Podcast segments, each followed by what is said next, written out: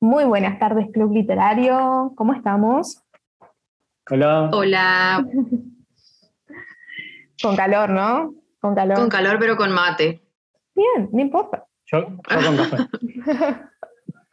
acá, acá no me trajeron ni un, ni un vaso de agua. ¿eh? No, hubo, no hubo masas y se, se pudrió todo. Se pudrió todo, ni un vaso de agua, ni, ni un tereré, nada. Bien, hoy tenemos amores de época. Hoy estamos como, perdón, yo desde hoy estoy con una canción cada vez que digo, hoy tenemos amores de época, y tengo una canción en mente que es ese, dice, amor, amor, amor, amor, amor, amor, quiero que me puedan enamorar tus ojos. Bueno, algo así, y estoy así. Entonces cada vez que digo, oh, por favor, estaba diciendo, por favor, que no se te ocurra, no, y lo hice. Bien, no importa. Ta, ta, ta, no importa.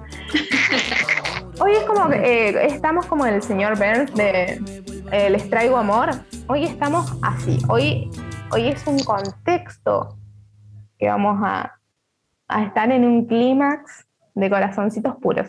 Ahora, si el final es feliz, es trágico, bueno, esa ya es otra historia.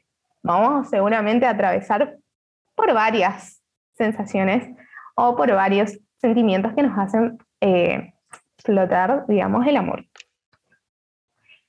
Tenemos una temática bastante interactiva, vamos a tener obviamente algunas que otras lecturas, pero eh, les voy a proponer como un cambio de, de tuerquita. Para comenzar, vamos a leer un poquito sobre los 10 clásicos de amor que uno, según una página, siempre vamos a decir según una página, eh, uno debería tener en la estantería, en la librería, estantería. Es una, me encantó eh, la página, es una página española, eh, entonces por eso tiene el término estantería, pero bueno, es nuestra librería y nuestra... Amamos el acento, amamos el acento. Sería como los 10 libros que no te pueden faltar. Claro, algo así. Entonces me pareció muy bueno que viendo, digamos, las sugerencias de estos 10 libros, vayamos leyendo algunas sinopsis que nos traen y obviamente vamos a ir parando en algunos que, son clásicos o que nos llamen un poquito más la atención y capaz conociendo alguno que no lo hemos leído todavía o, o sí, vamos a ir viendo. Así que les voy a compartir pantalla para que vayamos leyendo juntos si quieren. A ver, voy a compartir. Bien. Todos los están viendo, ¿no? Perfecto. Ahí lo dejé. Y esta es la página, ¿no? Eh, el economista es la página de Status que nos dice las 10 obras clásicas de amor que todo amante de la lectura debería tener en sus estanterías. Le vamos a poner un, un dono gallego. Y la primera que nos aparece, el top, y estuve, estuve viendo varias páginas para, para, para ver cuál era la, la, más interactiva, la que podía eh, entrar en la temática amores de época. Y siempre esta, les digo que se repitió en todas las que vi, digamos. Así que eh, me pareció increíble que ponerle que esté en el top 1, porque no tiene top 1, pero le vamos a decir que es el top 1. Orgullo y prejuicio de Jane Austen, que la dejamos acá también, yo las tengo acá, creo que Dani también la ida debe tener. Acá estamos, Orgullo y Prejuicio. Yo tengo una de la edición de Clarín. Amo esas tapas de, eh, de bolsillo, Sí, es de bolsillo. De La Nación, que salieron la colección de La Nación, tapadura, muy bonita. Así que. Mm, son hermosísimas, hermosísimas. Salieron preciosas esa colección, la pueden conseguir. Después le, le voy a eh, mandar la factura a Colecciones de la Nación. La Nación. Salieron preciosas, son tapadura, eh, muy lindo, el envío es rápido, eh, es pero una locura. Mm, ahora en el Black Friday están dos solamente en stock, seguramente puede ser que vuelvan a entrar. creo que es, mm, no me acuerdo, Persuasión es una que está en stock y la otra no me estoy acordando pero eh, Orgullo y Prejuicio lamentablemente no está. Ahí Dani nos mostró la suya. ¿Nos volvés a mostrar por ti? Es de bolsillo, Sí. ¿no? También. No, esta es Gratifico. Ah, mira. Esta es otra. Bueno, yo tengo de estas. Estas tapas no son mis favoritas, pero la mayoría de- de las de Jane, que si no las tengo repetidas, bueno, tengo de esta editorial, que tiene algún. Esta, por ejemplo, es muy bonita. Y hay, hay otras que no tienen relación con lo que viene en el libro. O sea, pusieron una imagen linda en la tapa y listo. No es como esa que tenés vos, que tiene mucha relación y es preciosa. Esa también. Pero es bueno. linda, Esa también. Esta es linda, esta es linda. Así que bueno, nuestro top 1 entonces de esos libros que no te pueden faltar de amores de época es Orgullo y Prejuicio de Jane Austen, publicada en 1813 tras el éxito de Juicio y Sentimiento, reúne de forma ejemplar sus temas recurrentes y su visión inimitable en la historia de las cinco hijas de la señora Bennet, que no tiene otro objetivo en su vida que conseguir una buena boda para todas ellas. Dice, en sus páginas, el opresivo ambiente de la familia, la presión del matrimonio, la diferencia de clases, el fantasma de la pobreza y la delicada sensibilidad de una heroína decidida, pero no libre de errores de juicio y dudas de comportamiento, se conjugan para crear una obra maestra leída a lo largo de más de dos siglos. Sin duda, una de las obras más emblemáticas si hablamos y más icónicas de Jane Austen, obviamente. Eh, yo les traje acá una de las partes que a mí me gustó mucho de, Orgullo y Prejuicio, eh, que me parece eh, muy bonita, muy que te rompe el corazón. No tengan miedo de hacer spoiler, porque creo que eh, ya la mayoría conocemos un poco de Orgullo y Prejuicio, así que no, me dije, no, no, no, no debe ser muy spoiler. Que es cuando ya más o menos ya lo último, ellos se vuelven a encontrar, ¿no? Después de ciertos prejuicios, ciertas idas y vueltas. Y este es el diálogo, digamos, que ellos eh, mantienen. Y me gustó esta parte, en realidad, que le dice Darcy a Lizzie, es usted en extremo generosa como para bromear conmigo. Si sus sentimientos son aún los mismos que en abril pasado, dígamelo de una vez. Mi afecto y mis anhelos no han variado, pero una palabra suya me hará callar para siempre. Hermosísima, preciosísima, ¿no? Eh, me, me, encantó este diálogo, creo que era uno de los más esperados. A mí, por lo menos, eh, me pasó que cuando leí, era como que me daba mucha ansiedad. Quería que se resuelvan esos malentendidos. Decía, por Dios, eh, ¿cómo no se dan cuenta? O por Dios, qué testarudos, qué, qué ¿no? Qué orgullo. Eh, no, encima, no sé, creo que por ahí coincidimos los que vieron la película de Kira Knightley y Matthew McFadden haciendo de Darcy y de Elizabeth. Me parece que esa parte en la que vos leíste, Marcy, de ese diálogo, está como recreada preciosísima. Bueno, en realidad no pasó así en el libro, pero en la peli le dan como ese clima de amanecer, de naturaleza, de esos colores que van desde el frío cuando él está llegando al sol que sale cuando se declaran y me rompe, o sea, el otro día creo que cumplió como 15, 16 años la película y es tan vigente y es tan hermosa y tiene tanto para analizar que no podía dejar pasar esto que dijiste vos justo de esta escena. Es hermosísima, hermosísima como lo hicieron en esa peli, por lo menos. Ay, sí, es, es, preciosa. Eh, encima, eh, están en Netflix, en la plataforma, vamos bien. Eh, le vamos a mandar también eh, la factura de cobro por todos estos chivos, a Netflix también. Así que el que no vio, la que no vio, vayan, mírenla, como les dijo Dani, es, es hermosísima. Eh, los que leyeron el libro eh, no los van a decepcionar en absoluto en la película. Ay, Dios mío, es, es, es perfecta. Eh, los diálogos inclusive, ¿no? Ay, es, es preciosa. Yo miré antes la película y después el libro pero ni aún así, sabiendo lo que iba a pasar, cuando leí el libro me siguió emocionando lo mismo, me siguió sorprendiendo lo mismo, me dio mucha ansiedad. Eh, como dije, quería que todo malentendido entre ellos ya, se aclarara y no, hay que esperar, hay que esperar. Después me sorprendió lo que pasa también con una de las hermanas. Lo tiro así como para que dentro de todos los spoilers que estemos haciendo no sea tan evidente, digamos. Lo tiro como una de las hermanas con todo, Así que no, es hermoso. Y, el, y en cuanto a la película, el reparto eh, me parece muy, muy, muy acertado. Muy acertado. Sí, totalmente.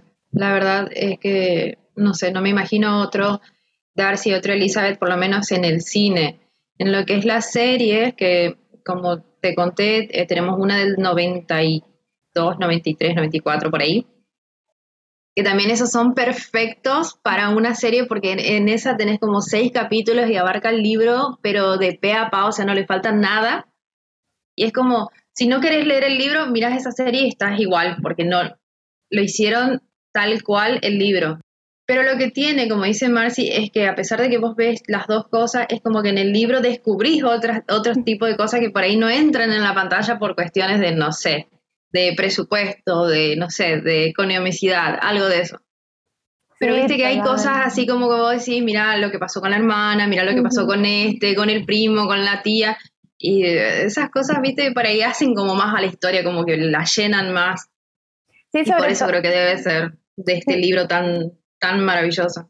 Sobre todo también la parte eh, de los tíos está mejor desarrollado, o por lo menos eh, yo no miré la serie, miré la película, está mucho mejor desarrollado, eh, obviamente en el libro, ahí uno entiende más la conexión con ellos dos, la familiaridad, ahí hay, hay más, digamos.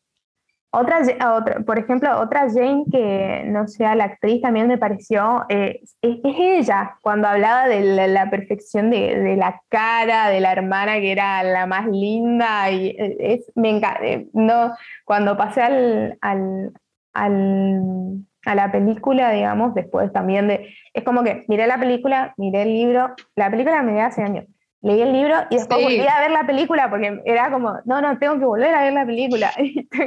y cuando tal cual, tal cual, es como decir, no, pero pará, ahora le puedo prestar atención más a esta parte. Ah, mira cómo se miraron, ah, mira lo que le dijo, no me acordaba de eso. Entonces como que volvés a ver la película y es como que otra vez la ves de nuevo. Sí, sí, tal cual.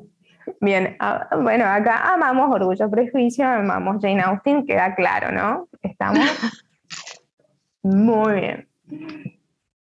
Bien, vamos a seguir. Y aquí en el puesto número 2 nos traen a Bodas de Sangre de Federico García Lorca. Gran, gran, gran escritor, pero yo no leí Bodas de Sangre, por ejemplo, y me, me fascinó la, la sinopsis. Dice, Bodas de Sangre de Federico García Lorca es una de las obras maestras de la poesía dramaturgia en español. En una tragedia, es una tragedia perdón, escrita en verso y en prosa y publicada en 1931. El tema de esta obra surgió a raíz de una noticia aparecida en, en prensa. Dos amantes se juegan en la víspera de la boda de la mujer con otro hombre. Y a partir de ahí, García Lorca convierte la realidad en poesía combinando en su obra ansias de libertad, andalucismo, simbolismo y muerte. Pero por encima de todo, poesía dramática. Bodas de Sangre es una obra teatral donde las desgarradas pasiones de sus protagonistas se desatan ante la atenta mirada de la luna, personificación hermosa y terrible de la muerte. Me pareció súper interesante, digamos, para traerle en amores de época y para conocer un poquito más ya que hasta, creo que hasta el día de hoy no hemos traído nada de García Lorca. Me parecía muy, interesante y dije, no, no lo habíamos traído. Y, esto, ¿no? De, eh, creo que en, el año pasado, cuando hablábamos de, romances de época, hablamos del año pasado, eh, hablábamos de esto, ¿no? De las tragedias, un poco de los amantes, de estos amores que, que quieren ser pero no son y al final terminan a, veces no siendo. es uno de los atractivos, ¿no? De todas estas novelas. Puesto número 3 tenemos acá una novela, una obra icónica también, la hemos leído varias veces en el club y siempre nos da de qué hablar. Tenemos a Cumbres Borrascosas de Emily Bronte. Acá también la tengo como a manito. Esta es de, del Gradico, edición íntegra, dice, ¿no? Colección Roble Plus, de las que antes se traía. Exactamente. Ahí estamos con Dani, con la, misma, digamos. Sí, no. Ahí está, gracias. Bien. Cumbres borrascosas en la novela de Emily Bronte fue publicada por primera vez en 1847 bajo el seudónimo de Ellis Esta obra, considerada como un clásico de la literatura inglesa, transita por la épica historia de Catherine y Ipswich, situada en los sombríos y desolados páramos de Yorkshire, y constituye una asombrosa visión metafísica del sentido, la obsesión, la pasión y la venganza.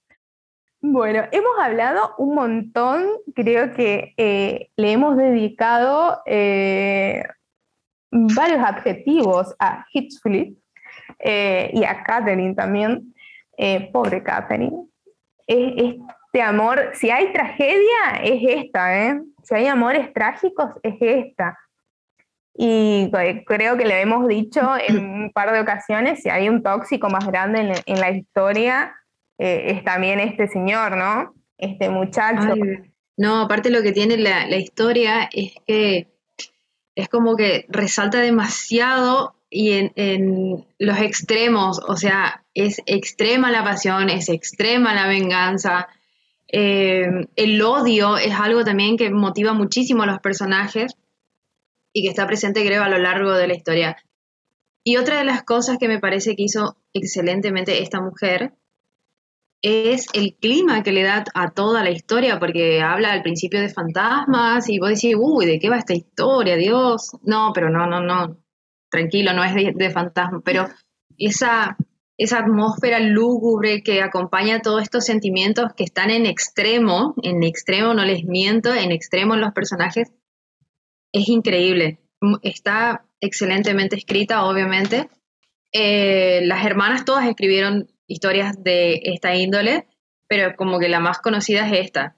Ojo, yo tengo mi preferencia, me encanta esta, pero Jane Eyre es como, ay, pero igual es como inclusive las otras hermanas también le, dan la misma atmósfera a su historia y es como que, bueno, no salís de las Bronte. Vos decís las Bronte y más o menos te das una idea cómo viene la historia y lo trágico seguro va a estar surcando toda la historia.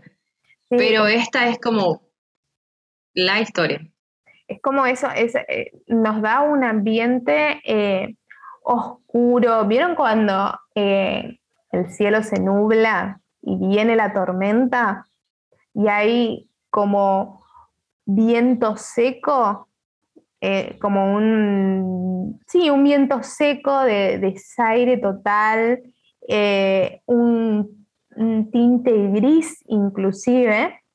Eh, esos son los sentimientos que, te dan cuando lees ya, o sea, las primeras páginas.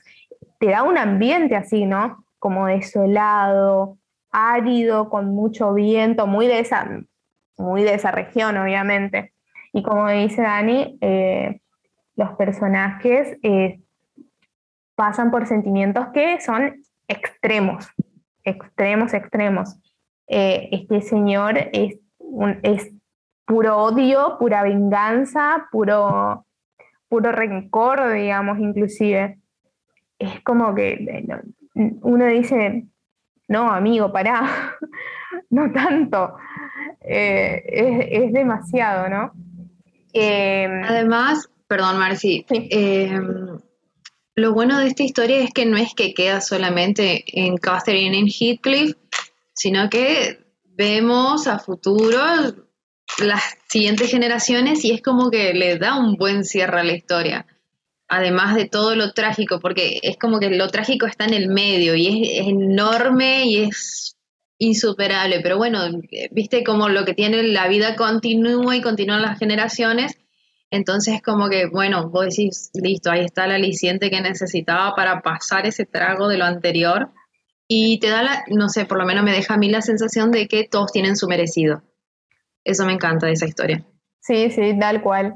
Son también como esos círculos que vieron esas, eh, está muy de moda la palabra tóxico, eh, esa toxicidad que, que traspasa generaciones, pero que después, como dice Dani, bueno, cada uno tiene lo que merece. Bueno, es así, digamos. Es así. En la mitad es como que tenés un nudo en la, en la garganta, en el estómago, cuando lo lees y decís, por Dios, basta. Pero después eh, afloja un poquito más a lo último, no, a lo último, último. Claro. Así que, bueno, acá la hemos leído, hemos traído un poquito de Emilio Bronte. Eh, Jane Eyre no la trajimos, ¿eh? Ojo, tarea para lograr. No, vos sabés que yo, yo me resisto a leerla en formato eh, digital porque necesito tener el libro ese para añadirlo ahí a mi colección de amor que tengo en la biblioteca, que vos sabés. Y es como, señora, por favor, bueno, ahí está, necesito ese. Pero que se ponga al lado de Cumbres Borrascosas. No, no, no, lo hemos no lo hemos tocado y, es raro, raro, ¿no? No los debemos, nos debemos eh, leerlo o traerlas en el club. Hola Gaby. Hola, ¿cómo están?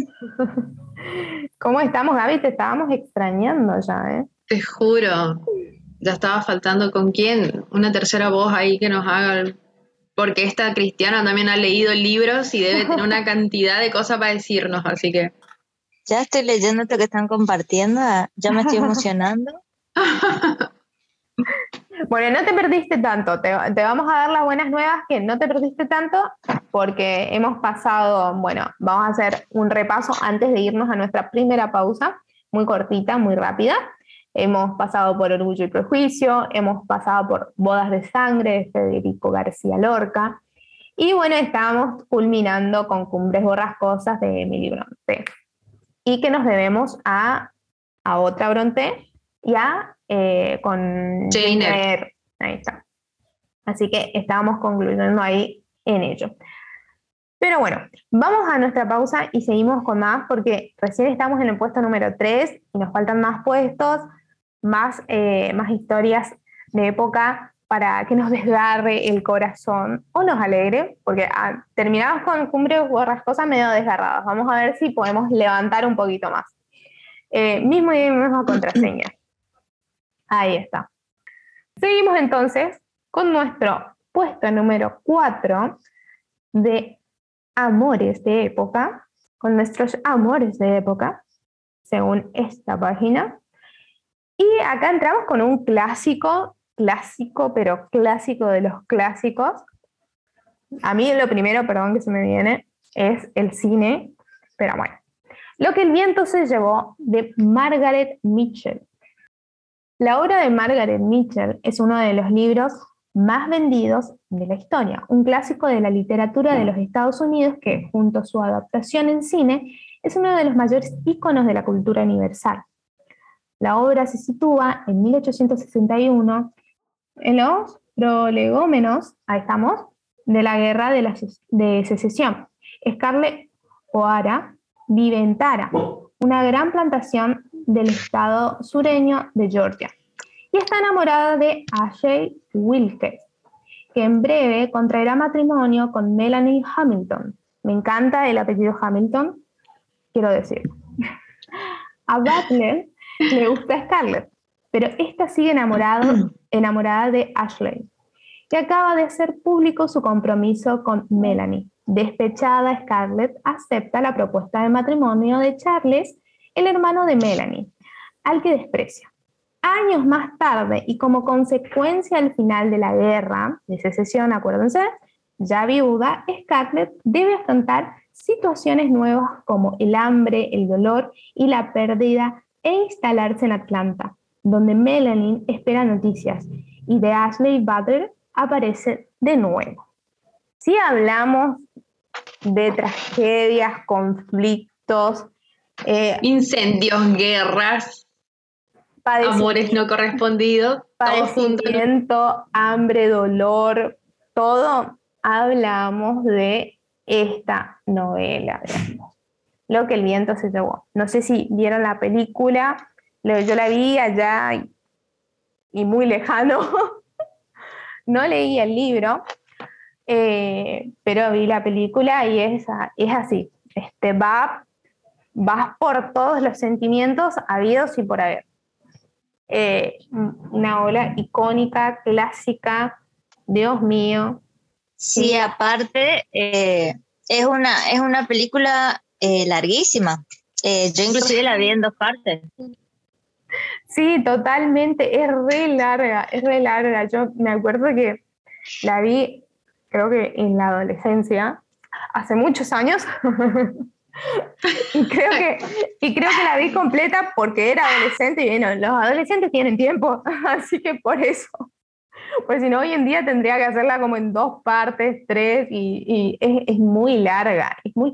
Pasa que eh, van por van por distintas etapas, tiempo, o sea, hablamos de toda la guerra de secesión, la transcurrimos toda, amor, desamor, después eh, prosperidad, después tenemos hambruna, pérdidas y bueno, un montón. Pérdidas, esto, sí, no, de todo, o sea, ¿cómo compactás lo que es audiovisual, ¿no? Eh, ¿Cómo compactás tanta historia? Porque, como decir, la historia trasfondo, la historia de los personajes, la historia como eh, es demasiado y, van pasando aparte como también decís vos los años.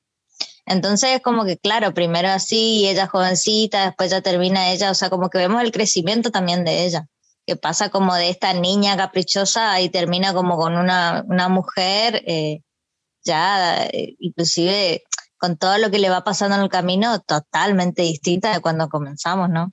Claro, sí, sí, sí. Vemos, un, bueno, tuvo que pasar diferentes situaciones como para que el personaje evolucione y llegue a ser lo que, digamos, es al final. Incluso eh, se toca también el tema de la esclavitud y todo en Estados Unidos. Exactamente. Eh, nota así de color, o sea, nota al respecto es que eh, yo me había enterado que hace poco, como que medio que la cancelaron, el famoso te cancelo social, eh, porque bueno, por el tema de eh, cómo era tratada, eran tratadas algunas personas en la película, eh, justamente en el tema de la esclavitud y todo, y por tema racismo o demás, se, se buscó cancelar. No sé si toda la película o se ha sacado partes, o una parte en particular, algo así tenía entendido, pero sí. Sí, sí, es cierto. Creo que el año pasado era de esa noticia, ¿no? Sí, creo que el año pasado habían...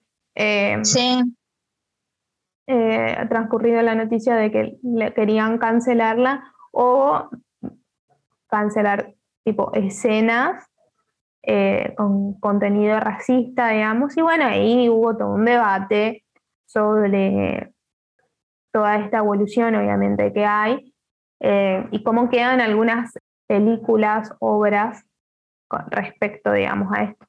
Pero bueno, es así, eso es, es, es complicada, me, parece que es complicada de, inclusive de, de leerla, eh, también de verla, porque como dijimos, hay muchos sucesos, hay mucha evolución de los personajes, em, hay dolor, hay pérdida, hay evolución, eh, así que bueno, lo que el viento se llevó. Llevó. Y es una historia que como vos decís, también por eso es como para volver a ella. O sea, como todo nomás, ¿no? Pero esta, el tema de tantos personajes y sus evoluciones y todo lo que va pasando y todo, es como que hay demasiado para, para ver, para, para, como para exprimir, entonces sí. Y ahí está también, ¿no? El, le vamos a dar eh, la venia eh, claramente a, la, autora que supo, digamos, cómo manejar todo, digamos, porque eh, son muchos elementos, desde el marco histórico hasta eh, los personajes, cómo se van desarrollando, cómo se van mezclando inclusive las historias, entrelazando, Eh, es, un montón. No soy escritora, pero me imagino que no debe ser fácil, digamos, hacer todo, digamos, el proceso y, no, y que no sea enredoso y que, para el, y que el lector entienda eh, cada uno de los aspectos, digamos. Así que le vamos a, dar una, le vamos a dar la veña a esta excelente escritora. Bien. Puesto número 5, por favor, no me dejen confundir con los puestos, ya los voy contando, pero es, noviembre, es, finales de noviembre, es complicado. Hagamos fuerza entre todos porque vieron que la cabeza ya no es lo mismo, ni les quiero decir en diciembre. Así que vamos contando entre todos. Eh, puesto número 5, ah, a mí me encanta, Dios mío, me, me estruje el corazón. El amor en los tiempos de cólera, de Gabriel García Márquez. Creo, y si no me equivoco, Flor era una de las fandom acá de Gabriel García Márquez capaz le estoy adjudicando un fandom que no, que no es, pero bueno, a mí me encanta. Sí, yo, yo recuerdo que sí. Y que incluso estaba, estaba leyendo, eh, estaba leyendo una, una obra de él ahora. Eh, que quedamos que cuando termine nos iba también a, a contar, no nos vamos a olvidar de eso. es cierto, ¿vieron? ¿Vieron? No, no estaba tan equivocada. Era fandom, era fandom. Y cómo no, cómo no, con esta gran obra, que también tiene su película, muy hermosa también, muy hermosa la película. Yo rescato de esa peli, no sé si se acuerdan la canción de Shakira. Ay, sí. Güey, a mí me, encantó, me encantó lo que hicieron. Me parece un, muy acertado ponerle la canción esa a la, película, o no sé, por lo menos la hizo muy linda, muy diferente a lo que hace Shakira, supongo yo, qué sé yo. Sé tanto de música como, bueno, pero me, me, pareció que es muy linda y siempre me acuerdo de esa canción, o más que de la película. Y los actores también, qué, qué buena actuación, qué buena actuación. Bien, eh, García Márquez. Voy, voy yendo y viniendo con esta luz y estas letritas. Traza la historia de un amor que no ha sido correspondido por medio siglo, aunque nunca parece estar propiamente contenido, el amor fluye a través de la novela de mil maneras, alegre, melancólico, enriquecedor, siempre sorprendente. La historia de amor entre Fermina Daza y Florentino Ariza, Florentino mi vida, en el escenario de un pueblecito portuario del Caribe y a lo largo de más de 60 años podría parecer un melodrama de amantes contrariados que al final vencen por la gracia del tiempo y la fuerza de sus propios sentimientos, ya que García Márquez se complace en utilizar los más clásicos recursos de los folletines tradicionales. Pero este tiempo, por una vez sucesivo y no circular, este escenario y estos personajes son como una mezcla tropical de plantas y arcillas que la mano del maestro moldea y con los que fantasea su placer para al final ir desembarca, desembocar perdón, en los territorios del mito y la leyenda. A mí me encanta y me mata el amor en los tiempos de cole. Me, me encariñé un montón con Florentino, es un personaje hermoso, me, me, me da mucha ternura su amor eh, hacia Fermina eh, es como esos amores que vos decís eh, eternos y no es, y no es, y no es, y cuando vos le lees decís por qué, por qué, por qué, cuándo va a ser o cuándo podrá. Y en un momento, yo por lo menos, yo lo transito así, yo me creía que no iba a ser más. Yo me, dije, no, no va a ser nunca más, voy a terminar con el corazón roto, gracias, Gabriel, por tanto. Eh, pero no, hay un desenlace bueno, digamos. Marci, Fermín era Javier Bardem, ¿no? Exactamente. Florentino, Florentino era eh, Javier Bardem. Eh, excelente actor, le salió espectacular a, mi gusto, estuvo sublime. Me gusta mucho. Acá lo estamos viendo en Dan, en el chivo de Dan, de acá de a solo, no sé qué, un 151 pesos o dólares, andando a ver. en su película, a mí es un actor que la verdad que me conquista 100%. Eh, Así que me encantó que él haya, eh, haya interpretado a este personaje. Y, no sé, bueno, a algunos les gusta, cuéntenme. La verdad que es una novela muy linda, hermosa. Yo la leí y la verdad me gustó muchísimo. La forma en que describe los escenarios, eh, esa época, es como mágico, no sé. Es muy linda la novela. Y la, nos da como hablando de ambientes que describe el, digamos, el autor o la autora, hablábamos de cumbres borrascosas, como que nos hacía sentir en un, en un ambiente gris, eh, árido, con viento. Acá es totalmente, eh, creo que lo contrario, ¿no? Es como más tropical, como, decía. Sí, sí, sí. más tropical, es como colorido, más cálido. Exacto. O por ahí es como que va y viene, no tiene un mismo matiz, aunque tiene matices grises, por ahí como que va y viene un poco más, pero no es, más, más que nada cálido, como, como tierno, digamos, también, como decías vos, de, parte del amor de, de Florentino. Sí, sí, totalmente, coincido total. Es, tropical, es planta, es sol, hasta un tosco de, humedad, digamos, eh, y hay un, hay un amor eh, ahí muy fiel de él, que no por ser fiel no es que no siga avanzando. Eh, y también eso me gusta, digamos. Es muy linda. Y la película también es hermosa. Entonces seguimos con el puesto número 6. Esta no la conocía, les voy a ser sincera. El doctor Sivago, de Boris Pasternak. Tal y como reza la contraportada de la obra, Yuri, y acá ayúdenme por Dios, acá Jesús María, Andreyevich, vamos bien, jamás podría olvidar la primera vez que vio a Larisa Fiondorovna en la habitación de aquel hotel decadente. Allí, sumido en la penumbra, el joven Sivago se sintió devastado por la fuerza hipnótica que oprimió su corazón.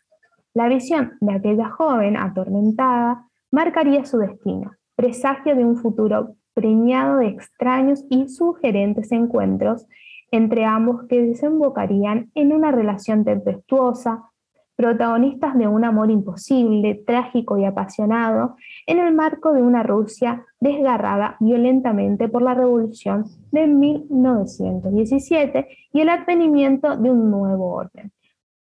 Perdón, los, los apellidos eh, rusos no son lo mío, rusos, checoslovacos, ucranianos, me voy a, me voy a trabar.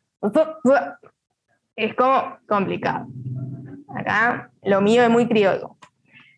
Bien, esta la verdad que no, no, no, no, la, no la había leído. Alguien si la leyó, a mi avisa. Yo conocía la película, pero de nombre solamente porque mi papá la, la, vio varias veces y me dijo que es muy buena. Ah, mira vos. Pero yo nunca la vi. Vamos a buscarla, vamos a buscarla porque es muy, muy interesante la sinapsis. Acá también encontramos, ¿no? Sí. Eso iba a decir, o sea, llama muchísimo la atención.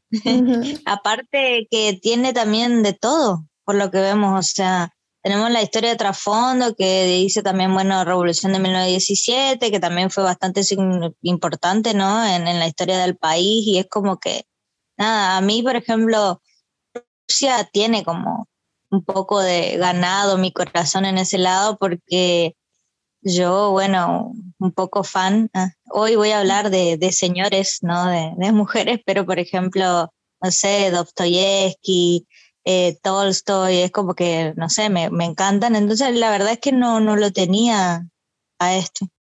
A Boris Pasternak. Muy pronto estaremos sabiendo más de Boris Pasternak porque Gaby no se queda con la duda, Gaby viene y después no, nos tira toda la data. Según mi papá, la película es muy buena, mírenla, cualquier cosa le recriminan a él. si, eh, si, por ahí te la encontrás, pasanos el link en el, en el grupo, estaría bueno verlo. Porque, como dijo Gaby, tiene absolutamente de todo. Bueno, esto. Seguimos un poco entre. Eh, no, no cortamos, no sé si se dieron cuenta, la línea de eh, amores como que no son, que se encuentran, amores imposibles, todavía seguimos con esa misma línea. Bueno, acá vamos con un, un clásico, ¿no? Puesto número 7, Madame Bovary de Gustave eh, Flaubert. La novela más conocida de Gustave Flaubert y una de las grandes obras de la literatura universal nos acerca a la historia de Emma Rowald, una joven de origen campesino y huérfana de, huérfana de madre que contrae matrimonio con el médico Charles Bovary. El afán por ser la protagonista de una vida romántica presidida por el amor, ambición que su marido no puede satisfacer, será la perdición de la ingenua muchacha, que buscará por todos los medios, con aventuras y con amantes, escapar al tedio, la monotonía y la exasperación que se han apoderado de su vida. Súper, súper atrapante esta novela, si las hay. Y acá cortamos un poco, digamos, eh, estos, este amor de desencuentros. Acá vemos otro lado, ¿no? No sé si la leyeron o... Creo que hay una adaptación en el cine, ¿no? Eh, yo em, lo tengo desde este año, creo que mi hermana me lo regaló.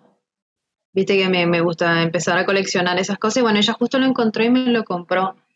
Pero no pude pasar, creo, del capítulo, no sé, 4 o 5.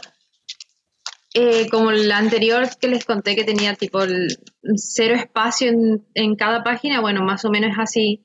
Tiene nombres franceses, va y viene. La verdad es que ni siquiera me acordaba el nombre de la protagonista que es Emma. Me acordaba así del pobre doctor. Encima es pobre porque te juro, tiene un temperamento tan... Y justo se va a conseguir esa señora que parece que es para él, pero ay Dios. Y no, no la tuve que dejar porque la verdad es que no, no me atrapó. Capaz que de, más adelante la engancho de vuelta de donde la dejé y qué sé yo. Yo vi, sí, la, adaptación con eh, Mia Wasikowska, y el, que hace del doctor eh, Bovary, no me acuerdo quién era. Pero esa sí está buena, es como más, más entretenida. Sí, viste que hay lecturas que hay que dejarlas capaz respirar nomás. Eh, y después en algún momento pega. Y también, bueno, puede pasar que hay grandes historias, clásicos y todo, que también nos damos cuenta que leemos y, nada, no hay nada malo decir no es lo mío, no es para mí, me encanta que le hayan dado tantas flores, pero en mi caso no. Eh, que también yo creo que, eso pasa. Em, he conocido, por ejemplo, he tenido debates con, personas así largos y tenido, vamos a decir, debates, ah, para no decir otras cosas. Eh, de yo, por ejemplo, defendiendo a la querida Jane ah, y otra gente diciéndome, no, la verdad es que a mí no me gusta y qué sé yo y qué sé cuánto, y bueno, se ha armado ahí una de, de calor, de calor pero, pero sí, o sea, hay gente que no, bueno, no le gusta y. Esta historia igual, em, a, mí, a, mí, a mí me gusta mucho como, a ver, eh, cómo escriben eh, por ahí los franceses de esa época y eso, eh, pero sí es verdad que, al igual, por ejemplo, no sé, yo pienso también em, Virginia Woolf, por ejemplo, eh, son como personas que eh, son muy detallistas. Eh, bueno, ni hablar del señor que viene ahí abajo, mi rey. Em, pero como que sí, prepárate. O sea, como dice Dani, no solo que por ahí depende de la edición, el libro no va a tener espacio entre las letras y eso, sino que es mucha info. Y por ahí em, lo que diríamos quizás en las películas o en las series, uh, esto es relleno quizás pasa eso un poco, te puede pasar si no te gusta las grandes descripciones, las largas descripciones eh, y quedarte como muy a veces como, no sé, puede haber páginas y páginas y páginas de descripciones del lugar, o del paisaje o de las cosas y por ahí yo decir, no, yo ya quiero la acción.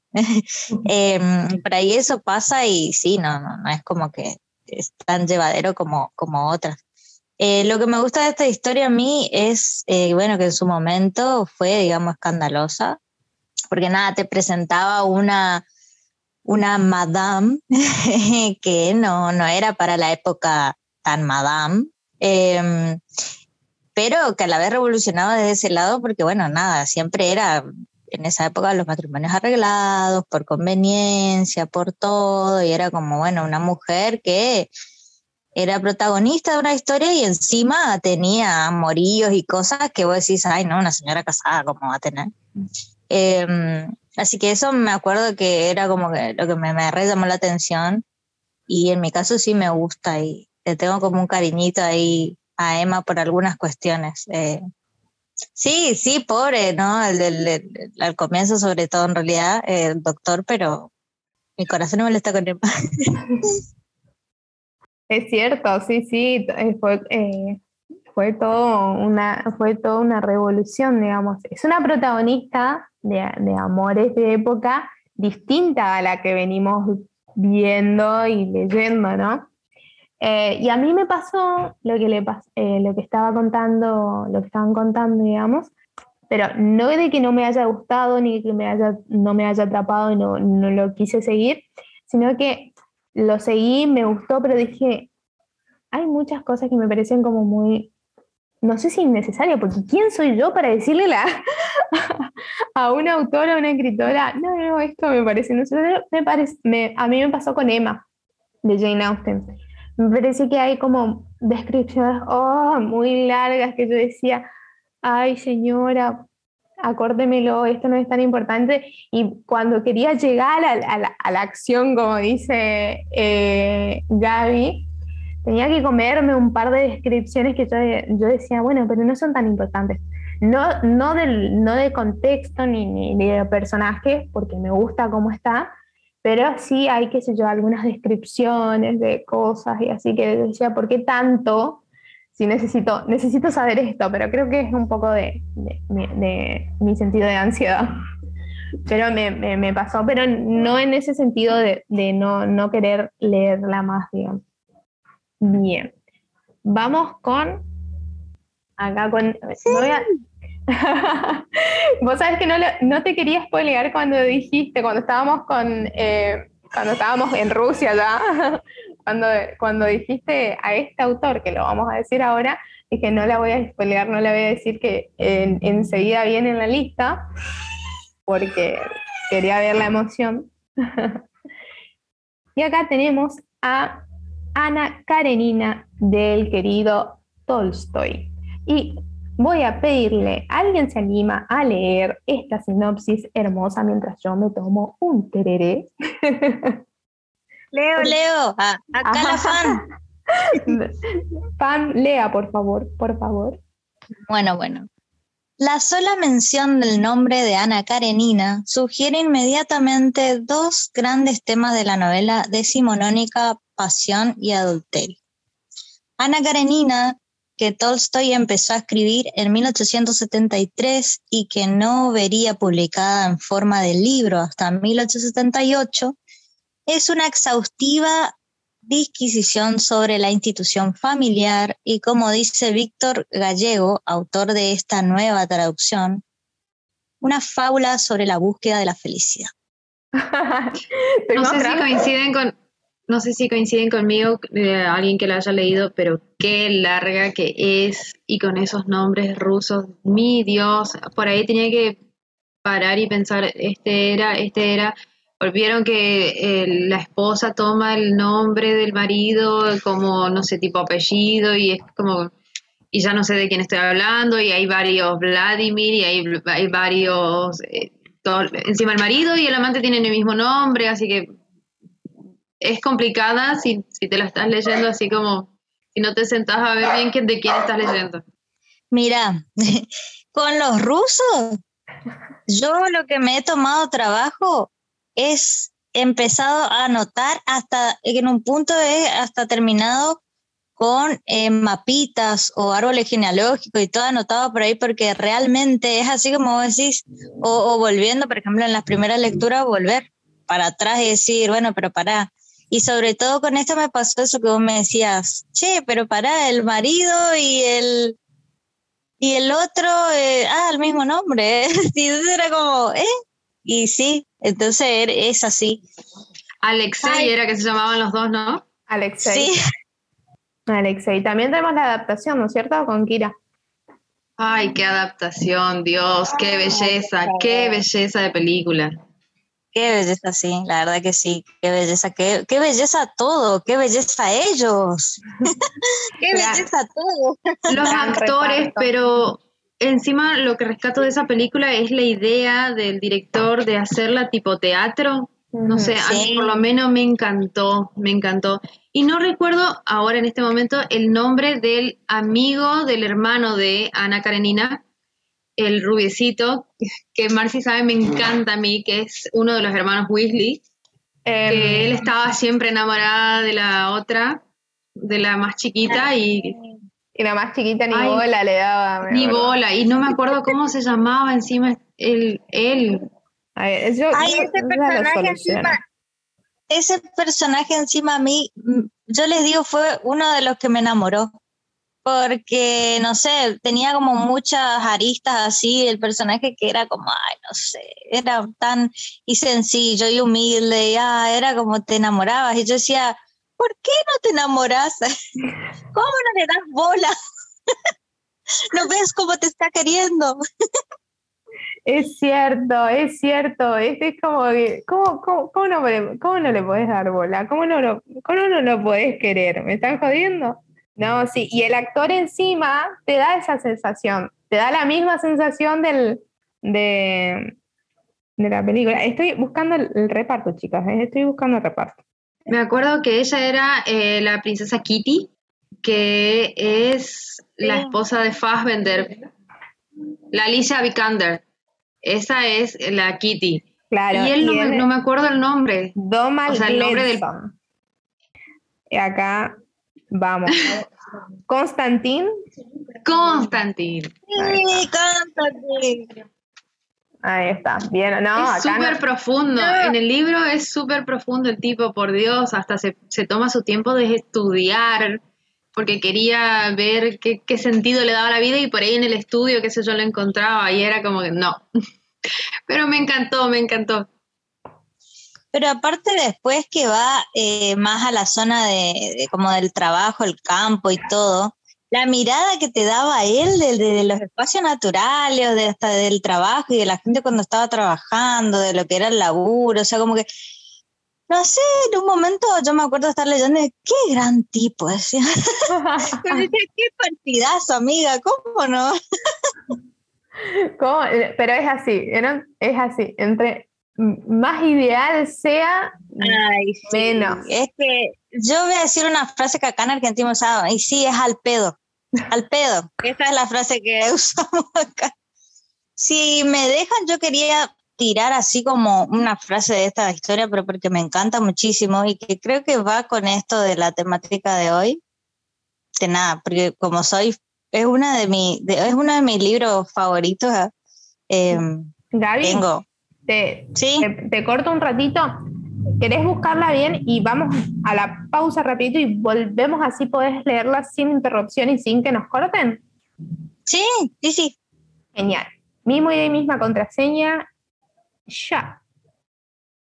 Ahí estamos. Bien, bien. Seguimos acá un poquito más. Chicos, me perdí. me perdí la cuenta del, del, ranking, ¿eh? pero creo que estamos en la 8.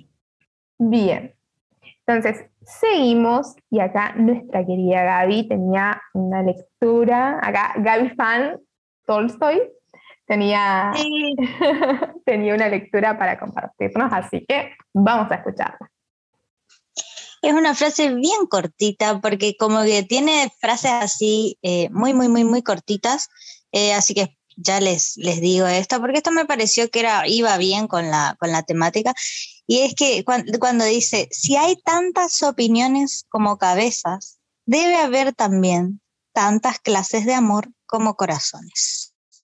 Eh, así como para rematar acá amores de época. Pero sí tiene, tiene frases así como muy a resaltar, incluso eh, una de las frases icónicas también que tiene que ver con esto del, tratamiento de eh, el estatus o institución de la familia. Eh, es la, la, frase entrada también que, que, que habla justamente, creo que la flor central es la que da pie y cierre un poco a todo el tema, porque habla justamente de la familia y de la felicidad. Eh, y cómo lo relacionan ellos también a eso, ¿no? La felicidad con la conformación o no, o la destrucción o no de las familias. Ay, me encantó, me encantó, me encantó. Eh, Gaby, ¿vos tenés el libro ahí? Lo tengo en digital acá, sí, porque no estoy en, en Resis, estoy hablándole desde Posadas. ¡Ah, la pucha! Desde el espacio. es una genia. Gaby, eh, no importa, ella puede estar en Resistencia, eh, La Rioja, Posada, el espacio allá en el universo, en la Vía Láctea, y ella igual se va a conectar. La amo, la amo. y nos va a traer esta, encima nos trae eh, datos random y, y estas hermosas citas. Me encantó, me encantó. Bien. Seguimos entonces Ana Karenina está en, Netflix. Vamos a tirarle también ya de, que estamos, ¿no? ¿O no? No me acuerdo, che. No me acuerdo. Pero me parece que sí, che. Ahora para me fijo, porque esas siempre están en mi lista, así que si están en mi lista. Puesto número 9 tenemos Como agua para el chocolate de Laura Esquivel. Un gran sabiduría y sensualidad chispeante, su autora consigue, en los fogones de una vieja cocina, traducir la pasión y el amor reprimidos por la dura moral de una familia mexicana, reflexión generacional, elogio del secreto y del amor. Ahí, haciendo pausa, Dani nos muestra que sí está en la plataforma Netflix Ana Karenina. Acá tenemos todo. Acá te corroboramos todo enseguida. Como agua para el chocolate, creo, creo, si no me equivoco, em, mm, no sé si hubo como una novela o una serie mexicana respecto a esto y no sé si una película. No sé si Hay una película. Ah. La película no está, es la que está Johnny Depp. No, la de Johnny Depp se llama Chocolate. Es diferente, pero está también en esa ah. época. Pero no, la de Como agua para el chocolate es otra. Pero la verdad que la historia es re linda y hay un final feliz. Ah. por lo menos la película, no leí la novela, pero la película hay un final feliz. Así que es muy linda. ¿Quién está? La, ¿Conocemos a alguien del reparto, Jessie? No, la verdad que ni idea. Mm. No, no, porque es muy, me parece que es muy vieja la película también. Además de que está orientada en esa época, también es muy vieja. Claro. Pero la verdad que el mensaje es, es muy lindo porque, o sea, a mí me llega mucho porque los que me siguen a mí en Instagram ven que yo siempre pongo que la, de la comida saludable, que como saludable, que, que, lo que comemos, o sea, influyen, o sea, las intenciones que ponemos en lo que comemos influyen en, en lo que nuestro cuerpo percibe, en cómo lo sentimos.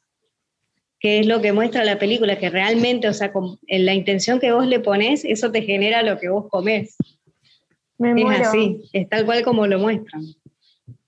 Me encanta. Vos sabés que eh, la, me, la, me la debo, me, debo tanto la película como leer. Siempre quise leer como agua para el chocolate y siempre como que la, la postergo, la postergo, la postergo. Y hoy buscando también, como les había contado, en traer un link que tengan eh, los 10 libros de amores de época que más o menos cumpla con el requisito de algunos que eh, los más interesantes. Eh, en varias también, así como Orgullo y Prejuicio, en varias del, de las páginas también está como Agua para el Chocolate eh, de Laura Esquivel. Y, me, me, me, me, generó, ay, ¿por qué no la leí? ¿Por qué no la leí? ¿Por qué la postergué? ¿Por qué la postergué? Y ahora que la leo me siento más, siento más culpa todavía.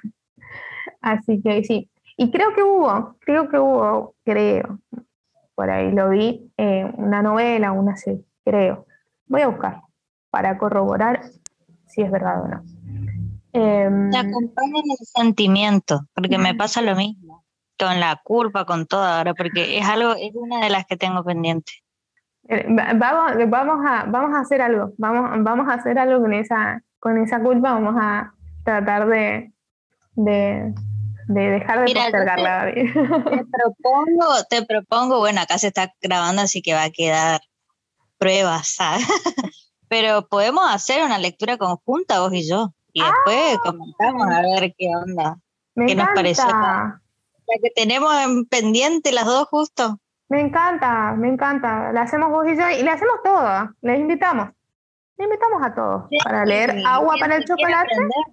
Y podemos hacer una lectura conjunta, que hace rato no hacemos, hicimos una nada más de lectura conjunta que salió hermosa esa, esa temática, así que sí, sí, me, me recopa. ¿Vieron cómo van fluyendo las ideas y más encuentros?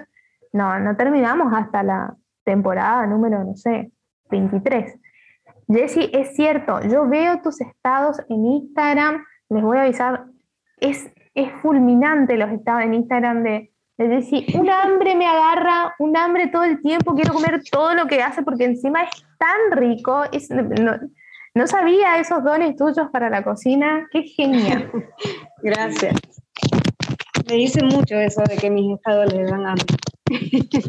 Ay, sí, no. mis amigos, los que saben lo que cocino, siempre quieren que les lleve algo, que les cocine algo. No, no, no, por favor, eh, síganla, lo que no la siguen todavía, en el club, síganla porque es, es, tan rico todo lo que hace, desde budines, galletitas. Eh, ay, no, es, un, es una acá, en el corazón. Otro motivo más para que vengan a Santa Fe. y sí, obvio. Y acá entramos en el puesto número 10 y el último, que tampoco lo he leído. Ay, ay, ay. a mí esta cosa de amores y de cosas me agarra, me agarra que me desmayo. Pero yo no leí otra pendiente en la lista, pero vi la película ah. y, ay, por favor, Solo eso voy a decir.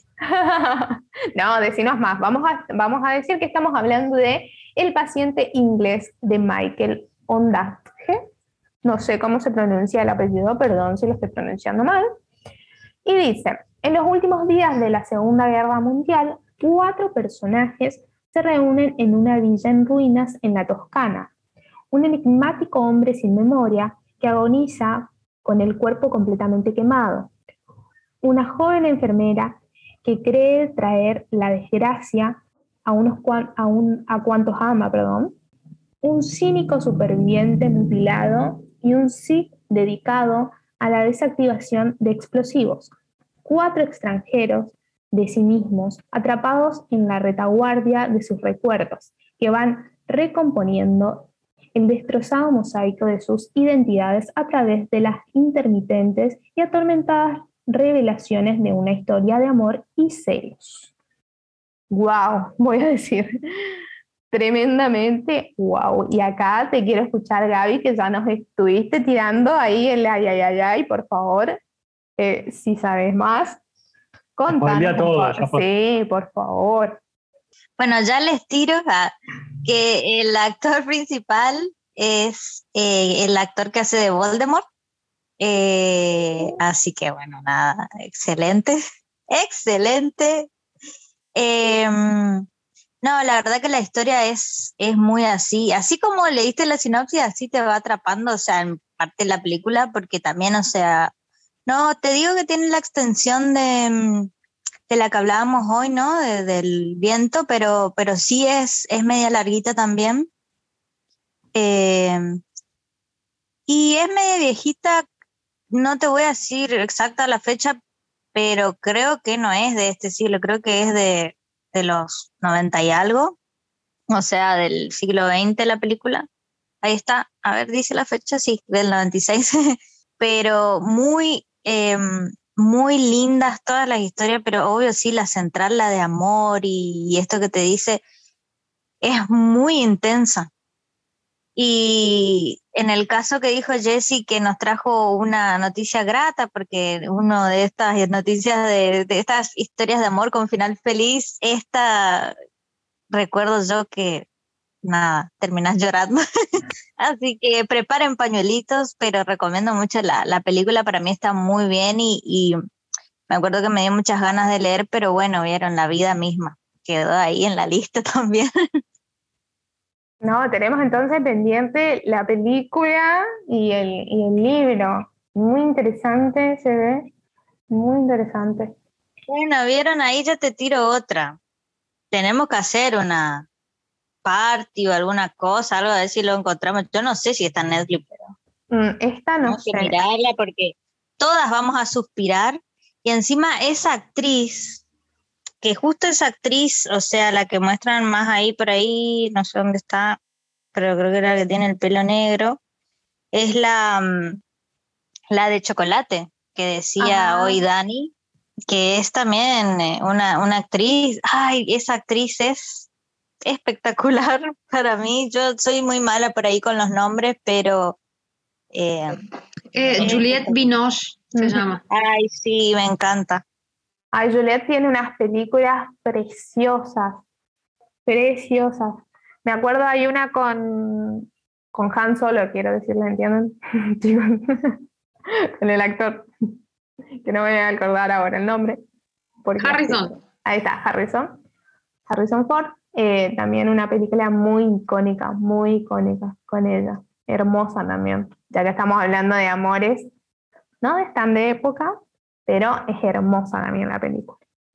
Bien, y así llegamos a el top, digamos, terminamos el top 10 de estos eh, libros de amores de época que no te pueden faltar en la estantería, que es en la biblioteca, en tu partecita ahí de mesita de luz o lo que tengamos, a donde pongamos ahí la repisita.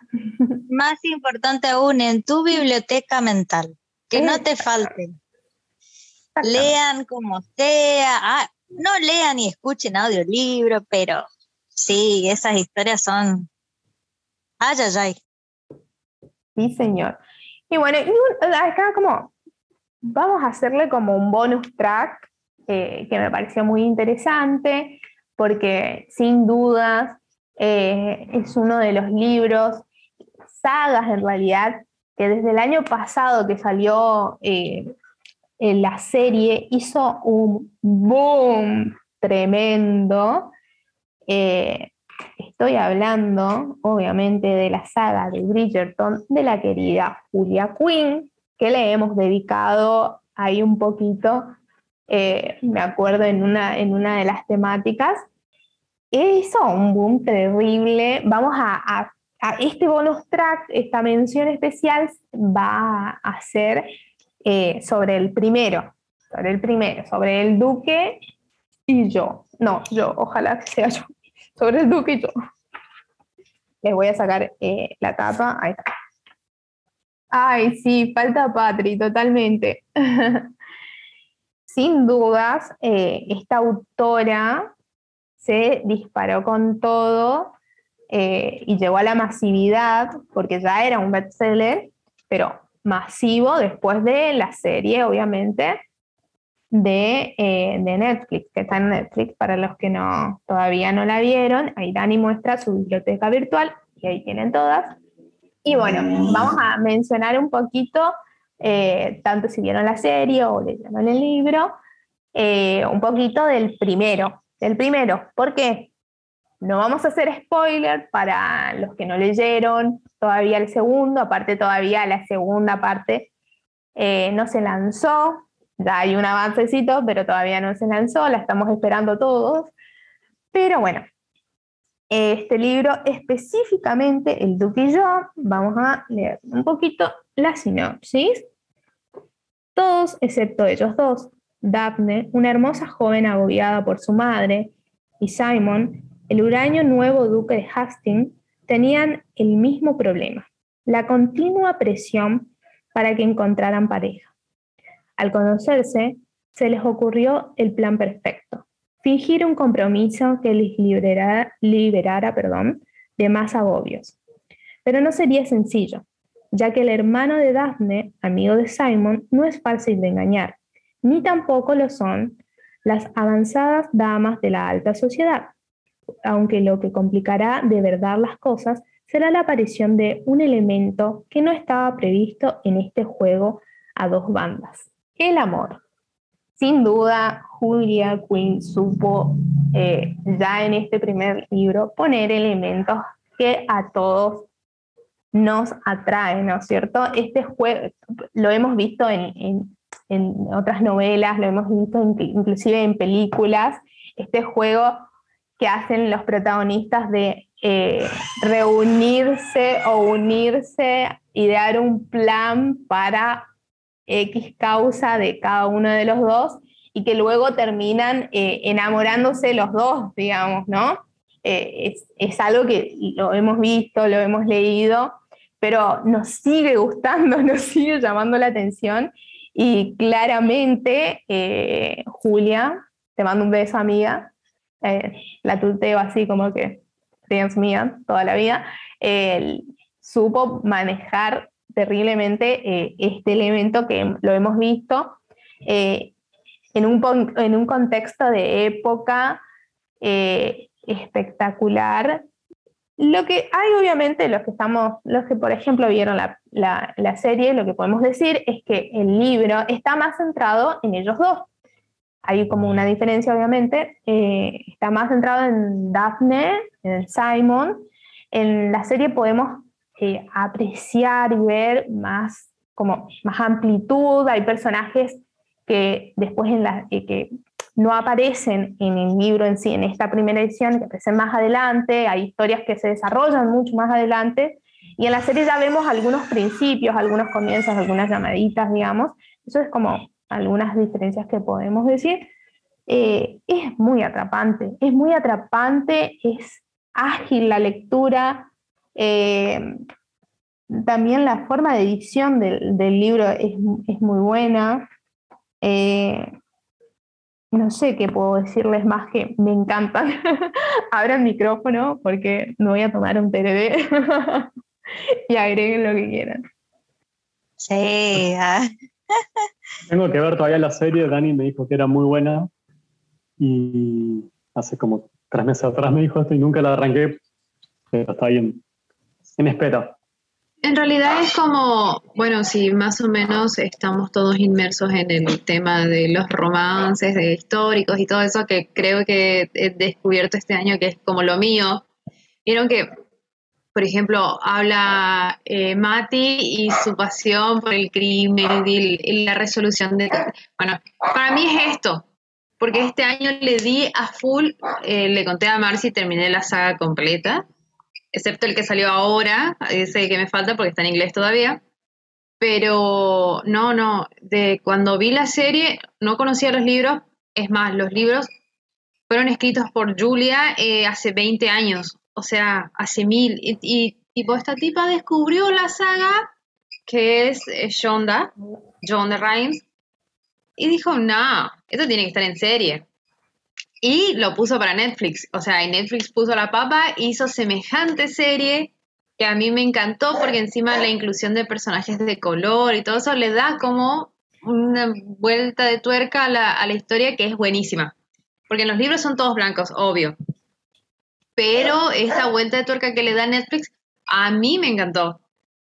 Y las historias que siguen, como dice Marcy, que por favor no hagamos spoiler, porque por lo menos yo leí, creo que Patri también leyó, que ahora falta también, completamos la saga, va, o sea, no, te decepciona, por ahí tiene altos y bajos, algunas historias te pueden gustar más, puedes empatizar más o menos, ese son de fondo. Eh, no sé, la verdad es que podríamos estar hablando de la saga toda la tarde no me molesta porque amé, amé, amé. No, lo único que podemos decir, porque no es spoiler, porque ya en la tapa de los libros lo dice, es esto que dijo Marcy de que, bueno, eh, se centra básicamente en, los dos personajes del libro y que, como dijo también Marcy, la serie es distinta, eh, nos presenta como más personajes, pero tiene que ver eh, con el hecho de que vuelvo a decir, no es spoiler, pero que toda la saga, digamos, literaria, los libros como, es como que el concepto que tomó la autora sería así, o sea, es como que cada libro se centra en uno o dos, un, sí, particularmente. Entonces, como que lo literario va así. Claro, cada, cada, casa se centra en un hermano en especial. Acá tenemos ocho hermanos, así que cada uno se centra en un hermano, no es spoiler, les avisamos. así que no tiene nada de malo. Y como dijo Dani, eh, la, eh, la serie Shonda, en realidad, te amo Shonda, quiero tomar el té con vos y Ellen también, la actriz que hace de Meredith, por favor necesito tomar el té algún día con ellos. Encontró, eh, encontró esta historia, la supo aprovechar como ella y su visión feminista y tan evolucionada del mundo tiene y le dio esta vuelta eh, de tuerca a la historia en sí, ¿entendés? Porque dijo, bueno, vamos a hacer, eh, vamos a hacer que, eh, el que no haya racismo, que no haya racismo. Vamos a hacer en una época victoriana donde no exista la esclavitud en sentido de, de razas, digamos. Y, lo hizo tan bien. Y acá siempre creo que, y abran micrófono, por favor, me, me, dicen si están de acuerdo o no, o si algo. Vieron que siempre se pone el ojo en la tormenta cuando eh, se busca, por ejemplo, una reversión o, una, o, un actor o actriz para determinado papel que justo eh, en el libro es un hombre o una mujer blanca, ¿no es cierto? Y en la versión y en la serie o en la película, cuando buscan el reparto, hay toda una polémica si tiene que ser blanco, gris, amarillo, poner. Y acá yo creo que eh, el reparto fue perfecto. El reparto fue perfecto. Yo no entendió todo, ¿no? no eh, acá no es eh, esa, esa, nos quieren poner como, creo que lo hablamos, ¿no? Ese, los medios de comunicación como em, inclusión forzada, porque de pronto la mujer, eh, qué sé yo, puede ser James Bond, pero en versión más eh, femenina, eh, es feminismo forzado o inclusión forzada. Si el protagonista es de color, es, no, es inclusión forzada. Y no, no necesariamente es así. O sea, acá vemos a un duque de Hastings, es o sea, lo, totalmente como describe el libro, es alguien, eh, eh, eh, no, no en apariencias, pero sí en todo lo otro, en todo lo que tiene que tener el, el personaje, digamos. Alguien prepotente, con una postura muy recta, muy duque, y nadie se fijó si, si, si, es de color o no, porque no interesa, no interesa. Y, aplaudo a Yonda por todo lo que por todo lo que hace y lo que viene haciendo, pero desde años así en sus producciones. O sea, no necesita mi aplauso, es una genia, es una reina. Necesitaba decirlo. así que bueno, podemos, como dice, como dice Dani, estar hablando horas y horas de esto. Mal, aparte sumo a lo que decías, eh, si mis perros me dejan porque es hora de comer, Así que pues, ese es el, llamado de atención, eh, sírvenme mi comida. Que en la segunda temporada, que ya habíamos visto un vistazo, eh, se vienen eh, las protagonistas femeninas, son de color. Me pareció acertado porque, bueno, era como bastante insulsa la Kate del libro y esta es como que tiene, tiene un plus, un plus en su color de piel, en su postura y creo que le van a dar como un poco más de énfasis a, su historia, que encima tiene como sus detalles importantes la historia de ella, así que espero que se centren más en eso. Ya conocimos a Anthony, así que bueno, lo, que le espera, te juro que yo no veo la hora de que aunque sea salga el tráiler. Señora, por favor, cálmese, pero bueno, al, haber leído todos los libros, tengo mis favoritos. E, ese me gusta mucho, pero no es mi favorito. Igual la historia es muy linda, así que necesito verla en pantalla.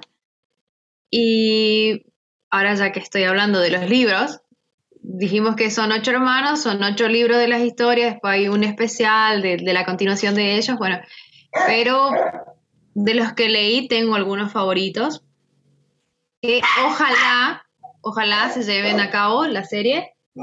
En mi opinión, el de Benedict, que vos sabés que yo soy pasión Benedict, Benedict es el tercero. Es el que sigue, la historia que sigue después de la de Anthony. Así que estoy esperando esa sí o sí, porque esa está confirmada. Otra que me gustó es la de Francesca, que es la que casi de, las que menos importancia tiene entre las hermanas, porque como que las otras tienen personalidades muy fuertes y ella es como más calmada y qué sé yo, y tiene una historia súper interesante, triste, feliz, triste, feliz, o sea, es un re libro, ese me encantó, me encantó. Y creo que la de Hyacinth también es muy linda, que es la última, la más chiquita. Está muy buena. Shonda nos prometió por lo menos hacer las ocho, así que esperemos, confiemos en Shonda y en su poder de poder hacer las ocho. Yo creo que va a ser las ocho, sin dudas. Eh, si no, fíjense, eh, Anatomy Grace no va a soltar, no la suelta y no la va a soltar más. Así que eh, yo creo inclusive que la hizo mucho más interesante, inclusive. Por ahí vieron que en las series o en las películas nos quedamos como cortos, ¿no es cierto?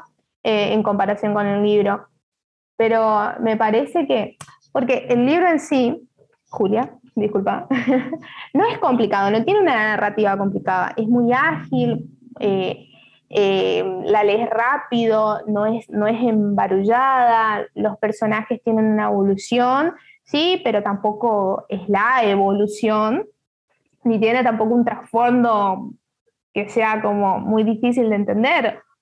y yo creo que hicieron algo genial en la serie. Bueno, por algo fue una de las más vistas y estuvo primera mucho tiempo. Eh, que fue, fue interesante, eh, inclusive que a los personajes mismos, eh, capaz, ya sea parte del trabajo del actor o de las actrices, le agregaron como carácter a los personajes. Y eso estuvo buenísimo. Daphne tiene un carácter imponente en la serie, también lo tiene en el libro, pero se me hace como es como mucho más firme en la serie. Lo mismo, lo mismo la madre. Eh, y así hay varios personajes femeninos, eh, sobre todo los personajes femeninos, ¿no? Eh, me encanta cómo le dieron esa firmeza y cómo los pusieron en la serie. La verdad que es, muy linda, es, es hermosa. Bueno, no me quiero, no, tendríamos que hacer un especial, que pronto lo vamos a hacer, obviamente.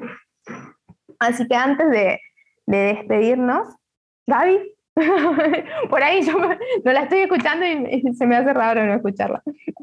No, lo que pasa es que yo dejé, así como me dieron hoy mi espacio de la crazy fan ahí, digo, ya está, ya, ya acá, Ana Karenina, Ana Karenina, yo, Después aparecieron, bueno, las otras fans de Julia ahí y dije yo, no, no voy a meter, o sea, sí podría haber metido, pero dijeron todo lo que yo, yo pienso, o sea, creo que esto último me quedo incluso eh, con lo que dijiste.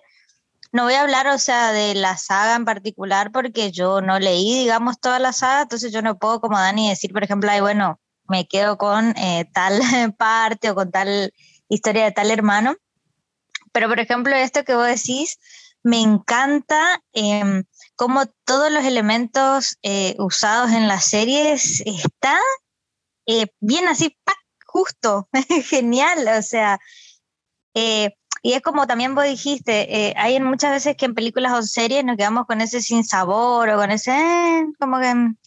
Y siempre decimos, por eso justamente los, lectores decimos, no, no, no, hay como los libros y qué sé yo, pero a veces hay pequeñas excepciones em, de películas y series, la verdad que lo que hacen es esto, como dice Marcy, es como eh, la hace crecer incluso la historia, o la hace como moverse eh, o darle ese movimiento, esa cosa que eh, extra.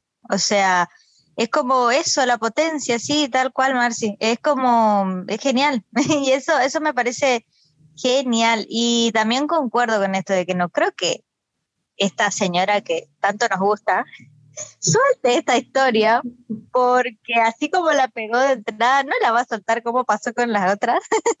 así que sí, esperemos. Vamos a estar acá cruzando dedos. Exactamente. Bien, antes de llegar al final de nuestro encuentro, eh, vamos a develar los últimos eh, dos encuentros de este año y las últimas temáticas que tenemos de este año. Obviamente, yo ya les, digo, va a haber un especial de verano, no podemos estar tanto tiempo separados, tenemos que saber en qué andamos, tenemos que vernos. Eh, así que no es una despedida ni nada. Despedimos el año nada más y renovamos temporada, obviamente. Vamos por nuestra tercera. Sí, señor. Bien, nuestro próximo encuentro van a ser dos encuentros consecutivos porque uno de los sábados es Navidad y no sé si quieren pasar leyendo y tomando la sidra, comiendo el pan dulce, vamos a tener eh, unos sábados consecutivos.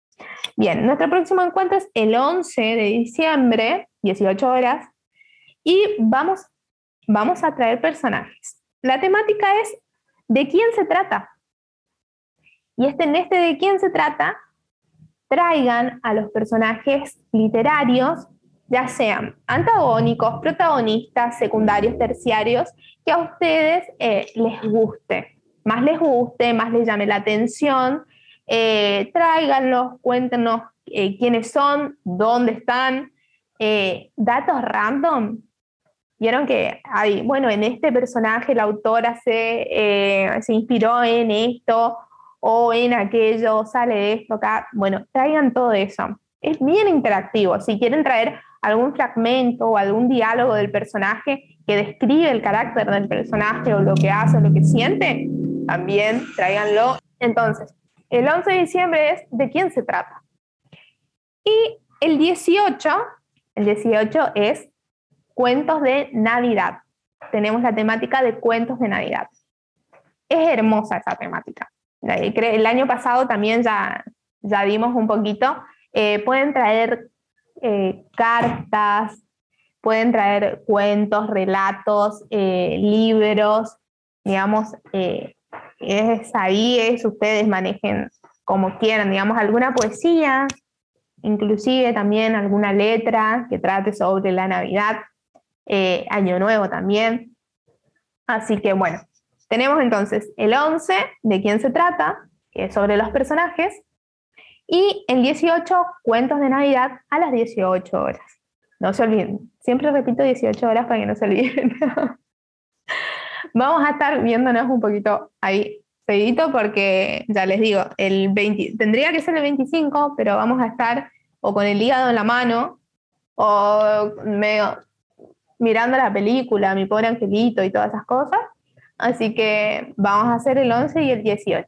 Y esos van a ser nuestras dos últimas temáticas del año para despedir nuestra segunda temporada, eh, que lo dimos todo, tuvimos, eh, eh, creo que pasamos por todo, por temáticas, segundas, este, digamos, segundas versiones de las temáticas, tuvimos ediciones especiales, tuvimos presentación de libros, eh, gente que se zumba. Eh, así que fue una, una hermosa una temporada. No nos vamos a despedir todavía, tampoco nos vamos a despedir en, en diciembre, porque como les dije el año pasado, no nos despedimos, solamente nos decimos hasta luego, hasta que nos veamos en el club de verano, como siempre decimos. Exactamente, 2021 un éxito, vamos a 2022. 22 es el loco, ojo, ojo ahí. Nos estamos despidiendo entonces. Hasta la próxima temática. Traigan sus personajes, vamos a hablar un montón de ellos seguramente. Pasen un lindo fin de semana. Nos estamos viendo. Cuídense un montón. Chao. Chao. Nos vemos. Chao. chao. Pásenla lindo.